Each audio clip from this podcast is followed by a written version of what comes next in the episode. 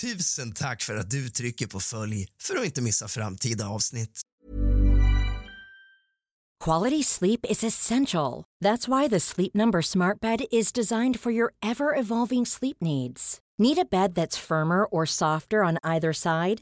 Helps you sleep at a comfortable temperature? Sleep Number Smart Beds let you individualize your comfort so you sleep better together. JD Power ranks Sleep Number number 1 in customer satisfaction with mattresses purchased in-store. And now, save 50% on the Sleep Number limited edition Smart Bed for a limited time. For JD Power 2023 award information, visit jdpower.com/awards. Only at a Sleep Number store or sleepnumber.com. A lot can happen in three years, like a chatbot may be your new best friend. But what won't change? Needing health insurance. United Healthcare Tri Term Medical Plans, underwritten by Golden Rule Insurance Company, offer flexible, budget friendly coverage that lasts nearly three years in some states. Learn more at uh1.com. Hey, it's Ryan Reynolds, and I'm here with Keith, co star of my upcoming film, If, only in theaters, May 17th. Do you want to tell people the big news? All right, I'll do it. Sign up now and you'll get unlimited for $15 a month in six months of Paramount Plus Essential Plan on us. Mintmobile.com slash switch. Upfront payment of $45 equivalent to $15 per month. Unlimited over 40 gigabytes per month. Face lower speeds. Videos at 480p. Active Mint customers by 531.24 get six months of Paramount Plus Essential Plan. Auto renews after six months. Offer ends May 31st, 2024. Separate Paramount Plus registration required. Terms and conditions apply if rated PG.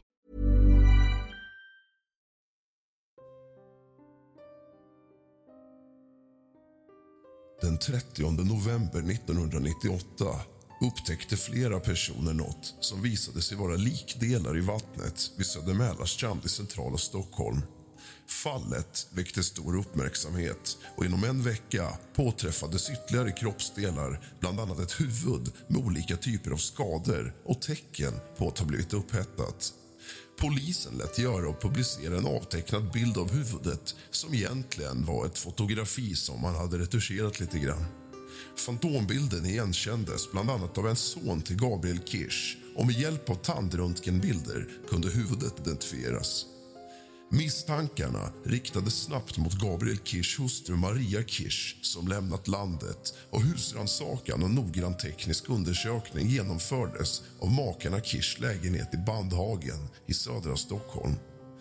Lägenheten var minutiöst rengjord med vissa fynd av hårstrån och DNA som kunde göras i köksugnen.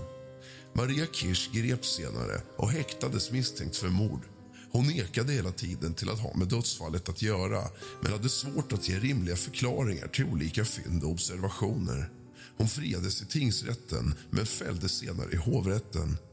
Hovrätten fann att den sammantagna bilden talade för att den 81-åriga Gabriel Kirsch mördats av Maria Kirsch. Den tekniska undersökningen av parets lägenhet talade starkt för att både mordet och styckningen hade skett där och att styckningen hade sexualsadistiska inslag.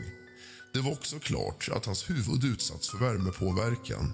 Hovrätten bedömde att det är ytterst sannolikt att mannen av en slump skulle råkat ut för en rånmördare som dessutom styckat kroppen på ett sexualsadistiskt sätt. Den 29 november 2000 dömdes Svea hovrätt Kirsch till livstidsfängelse och utvisning för mord. Hon överfördes efter fyra år till rumänskt fängelse där hon efter totalt 11 år i fängelse släpptes fri 2011. Gabriel Kirsch föddes i Rumänien 1917 och kom så småningom till Sverige. Han var gift, men blev enkling 1993. 1997 var han på tillfälligt besök i Rumänien och träffade den då 44-åriga Maria som följde med Gabriel till Sverige, där de inom kort gifte sig. Styckmordet på Gabriel Kirsch var ett styckmord som ägde rum i Stockholm i november 1998. Gabriel Kirsch var vid sin död 81 år gammal. Hans hustru Maria Kirsch, född 1953 i Timisoara i Rumänien dömdes år 2000 till livstidsfängelse för mordet och släpptes som sagt 2011. I kommande delar ska vi grotta ner oss i förundersökningen. Vad hände egentligen? Och varför? Varför valde hon att mörda sin 81-åriga man? Välkomna, mina damer och herrar, till kroppsdelarna i Söder Mälarstrand. Tack för att du lämnar ett omdöme och trycker på följ. Hämta någonting gott att dricka och lite sällskap. Släck alla lampor och tänd alla ljus och sätt dig ner, din fegis. För nu börjar dagens avsnitt. av kusligt, rysligt och mysigt.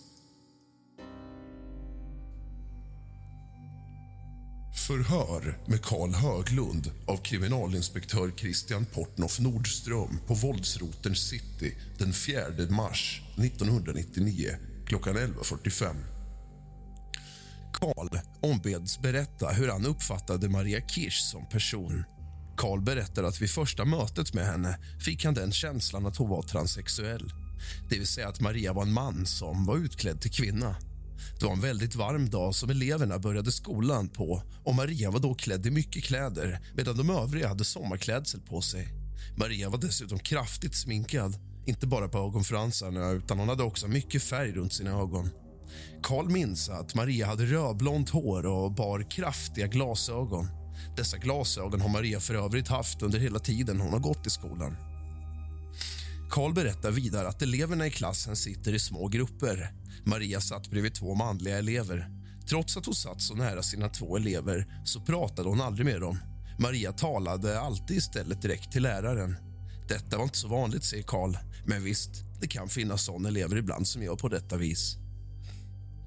Karl minns att Maria berättade för honom att hon hade varit i Sverige som turist under sommaren 1996.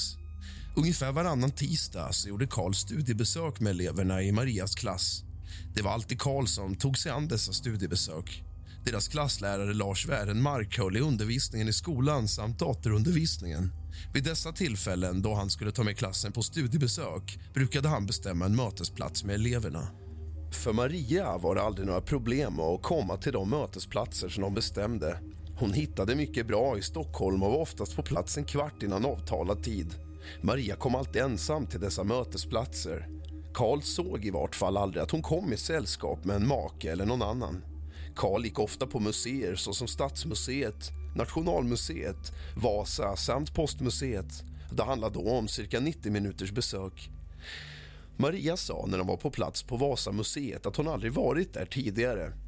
Det som var slående med Maria var att hon jämt talade om hur dålig hon var på svenska språket. Karl tyckte absolut inte att så var fallet. Karl anser att Maria var jätteduktig i svenska språket. Hon var väldigt duktig på den svenska grammatiken. Maria tillhörde faktiskt de bästa i klassen. Karl och Lars Wärenmark diskuterade om de skulle låta henne skriva test 3 tidigare än övriga elever. Karl säger att han inte vet varför det sen aldrig blev så att hon skrev detta test tidigare. Test 2 var således det sista testet som Maria skrev. Test 4 är det sista provet som eleverna skriver, säger Karl. Vad beträffar test 2 så hade Maria nästan helt rätt på detta. Trots det väldigt bra resultatet var hon ändå inte nöjd. Karl vet inte vad detta berodde på. Karl säger samtidigt att hon kanske vill imponera på lärarna genom att säga så. Det som kunde vara lite jobbigt med Maria var att hon hade så monoton röst och att hon jämt pratade så långsamt. Detta var något som ibland irriterade de övriga eleverna då de inte fick möjlighet att komma in i konversationen på grund av Marias sätt att tala så långsamt. När eleverna sen skulle göra övningar var Maria färdig långt innan de andra eleverna. Karl tyckte att man kunde se på Maria att hon hade studievana. Vad hon tidigare i sitt liv har studerat för något känner han dock inte till. Vad beträffar Marias bakgrund i Rumänien säger Karl att den känner han inte till så mycket om. Maria påstod att hon har en dotter i Rumänien som arbetar som sjuksköterska. När Maria talade med sin dotter talade de båda på rumänska, inte ungerska. Karl minns inte riktigt hur gammal Marias dotter var men hon kan ha varit i 26-27 års åldern tror han. Maria pratar aldrig om vilka förhållanden hon var uppvuxen under. Karl känner inte heller till vad hon tidigare har arbetat med. Karl tillfrågas om han känner till något om vad Maria önskade göra i Sverige. På detta svarar Karl att hon ville fortsätta studera. Maria sa dock aldrig vad hon ville fortsätta att studera till. Karl känner inte till om Maria ville komma in i arbetslivet. Detta är heller inte något som han och Maria har pratat om. Karl säger vidare att Maria inte ville ha så mycket kontakt med de övriga eleverna.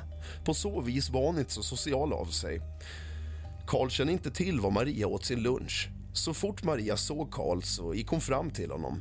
Detta började Maria med efter det andra sommarlovet som var slut i augusti. Maria kunde prata om sina studier och om hur dålig hon var i svenska. Vid studiebesöket ville Maria alltid gå bredvid Karl. Detta avstyrde dock Karl eftersom att han är till för alla eleverna. Karl upplevde samtidigt Maria som väldigt kylig och kall. Karl säger också att det kan ha varit hennes makeup som gjorde att han fick det intrycket av henne. Karl tillfrågas om han har upplevt Maria som aggressiv. Karl säger att det har han inte. Karl har istället upplevt det som att Maria går undan om det händer något. Karl berättar att han upplevde Maria som besvärande. Han uppfattade hennes agerande mot honom som rena inviter. Karl visade i handling tillbaka mot Maria genom att gå ifrån henne när hon kom fram för ofta till honom. Karl påpekade dessutom för Maria att han redan var upptagen. Karl tror att han sa till henne i slutet av september 1998. Karl berättar att han står inte i telefonkatalogen på grund av att han har hemligt nummer. Därför har Maria aldrig ringt hem till honom. Han har inte heller stött på Maria på stan.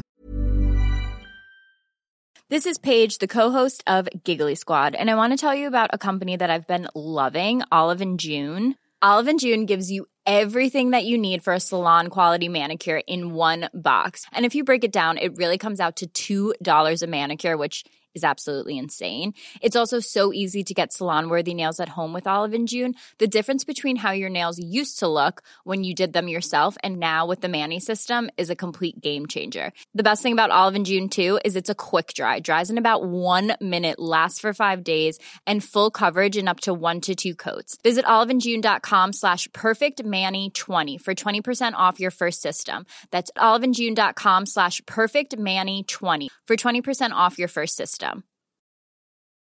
Quality sleep is essential. That's why the Sleep Number Smart Bed is designed for your ever evolving sleep needs. Need a bed that's firmer or softer on either side?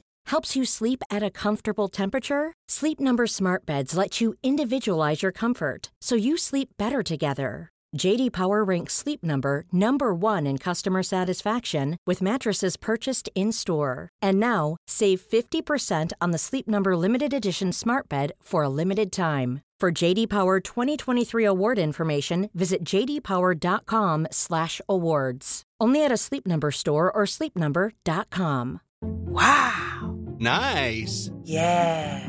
What you're hearing are the sounds of people everywhere putting on Bombas socks, underwear, and t-shirts made from absurdly soft materials that feel like plush clouds. Yeah, that plush. And the best part? For every item you purchase, Bombas donates another to someone facing homelessness. Bombas. Big comfort for everyone. Go to bombas.com slash ACAST and use code ACAST for 20% off your first purchase. That's bombas.com slash ACAST. Code ACAST. Karl har för sig att han frågade en kvinnlig lärarkollega, Lena Sönnerstedt, om hon har noterat att Maria uppvaktade honom. Lena sa att hon inte har lagt märke till det. Karl tyckte i alla fall att det verkade som att Maria uppfattade eller respekterade när Karl sa ifrån till henne. När det sen blev aktuellt med att skicka pengar till Rumänien då var redan den situationen borta med Marias uppvaktande mot Karl. Karl minns att det fortfarande var barmark ute någon gång i november då Maria bad om att få hans hjälp. Maria gick på Karl i skolkorridoren. Maria öppnade samtalet med att hennes dotter hade en bil som var trasig och måste repareras.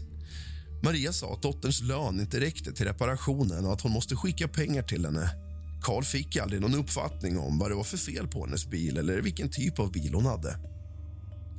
Maria sa att hon skickade 3 000 kronor till sin dotter och att det var värt mycket i Rumänien i deras valuta.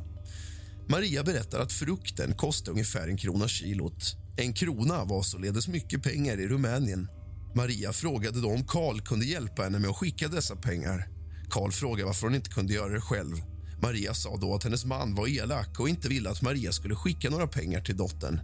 Maria ville därför att Karl skulle ställa upp med sin hemadress på utbetalningen så att Marias make inte fick hem någon bekräftelse på pengarna som hon skulle skicka till sin dotter. Karl frågade Maria hur gammal hennes make var. Maria sa att han var över 80 år. Karl tänkte att han var gammal, så att det kanske var ett problem. Karl tänkte också att detta var anledningen till att han hade gift sig med honom för att få uppehållstillstånd i Sverige.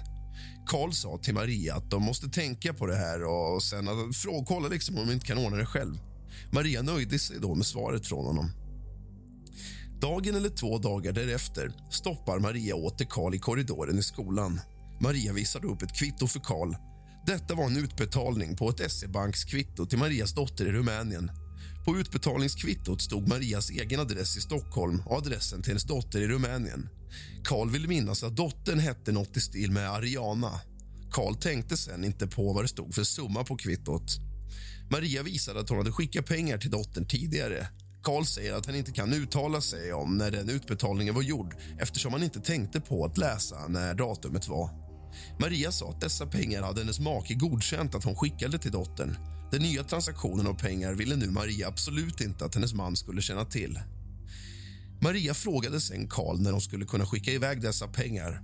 Karl föreslog att de kunde göra det på tisdagen i samband med att han skulle iväg på ett studiebesök med hennes klass.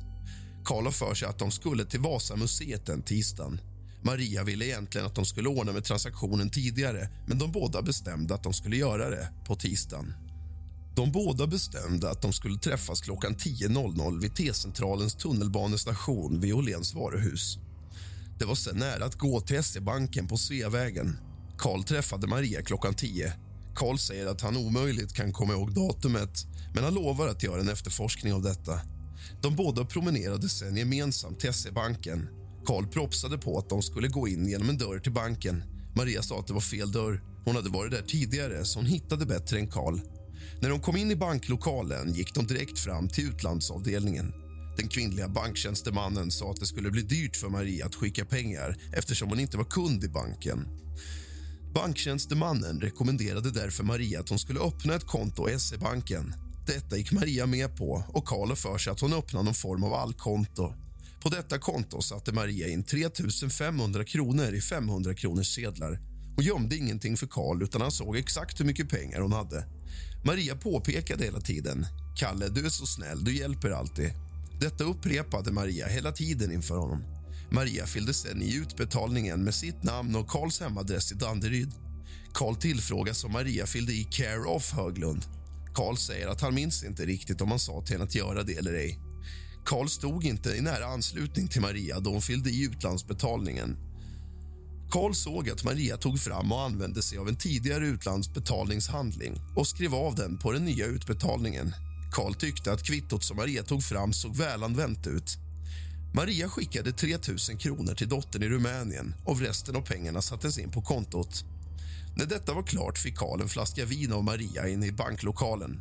Karl vill minnas att det var ett 80 kronors årgångsvin. Det var ett rött franskt vin, troligtvis en eh, Bojangolango Royal. Maria var väldigt tacksam mot Karl. Karl har för sig att Maria sen gick fram till en telefonautomat inne på banken och stoppade in ett telefonkort och ringde sen ett samtal från automaten. Maria sa efteråt att hon pratade rumänska med sin dotter. Karl vet att Maria sa att hon inte ringde till dottern hemifrån.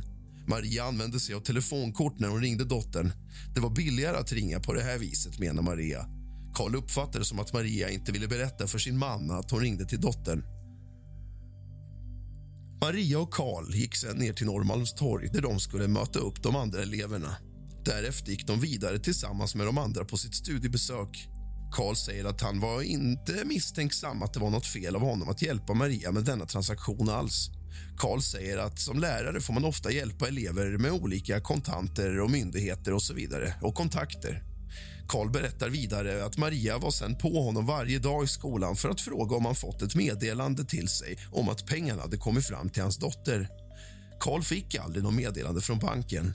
Karl berättar att han till och med tittade ner i trapphuset om brevbäraren satt upp något postmeddelande till hyresgästerna, men det fanns aldrig något sånt. Ungefär två veckor senare bekräftade Maria i samband med en tisdagslektion för Karl att pengarna kommit fram till dottern. Om Maria fått denna bekräftelse från banken eller dottern känner Karl inte till. Sista veckan före jul var Karl ledig. Karl fick sen reda på de misstankar som fanns mot Maria efter julledigheten. Det vet Lars Wärenmark som berättade om det. Karl känner sig riktigt chockad. I samband med detta samtal berättade Lars att han blivit uppvaktad av Maria. Lars berättar att Maria hade ringt till under kvällstid till honom. Det hände flera gånger. De båda skojade sen om situationen över uppvaktningen som de utsatts för om Maria. Lars berättade aldrig något om att han blivit uppvaktad av Maria under lektionstid. Karl tillägger att Lars berättade inte så mycket om sitt privatliv trots att de båda känt varandra i många år. Karl känner inte till om Lars lever i något förhållande. Karl tror att Lars är lite blyg av sig. Karl säger att han har egentligen inte så stor uppfattning om hur pass mycket Lars har blivit uppvaktad av Maria. Lars är ju den läraren som... Even when we're on a budget we still deserve nice things. Quince is a place to scoop up stunning high-end goods for 50 to 80% less than similar brands. They have buttery soft cashmere sweaters starting at $50, luxurious Italian leather bags, and so much more.